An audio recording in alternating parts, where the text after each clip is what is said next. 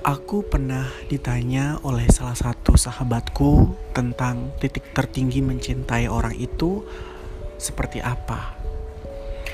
Kalau menurutku, titik tertinggi mencintai itu menjadikan sesuatu yang tak rela menjadi rela, yang merasa tak biasa berujung terbiasa, bukan karena aku tak ingin berjuang, tapi karena ini merupakan titik tertinggi cintaku kepadanya, yang di mana aku bisa bahagia dan tersenyum saat dia bersama yang lain yang bukan aku. Berakhir pergi, aku pernah mencintai seseorang begitu dalam sampai aku menyadari ternyata selama ini akulah yang memaksa dan berusaha untuk memilikinya. Aku selalu berusaha saat dia membutuhkanku aku selalu ada.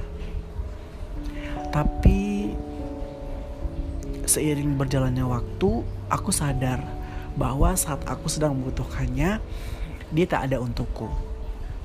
Padahal aku sudah berulang-ulang kali memberinya kesempatan dan waktu untuk memperbaiki. Namun berujung akulah yang ditinggalkan. Bahkan saat dia menghadirkan orang baru aku tetap mempercayainya. Bodoh memang. Tapi aku tak menyesali itu. Jika ditanya dendam, tentu tidak. Malu rasanya pernah sedalam itu mencintai tapi berujung dendam yang sia-sia.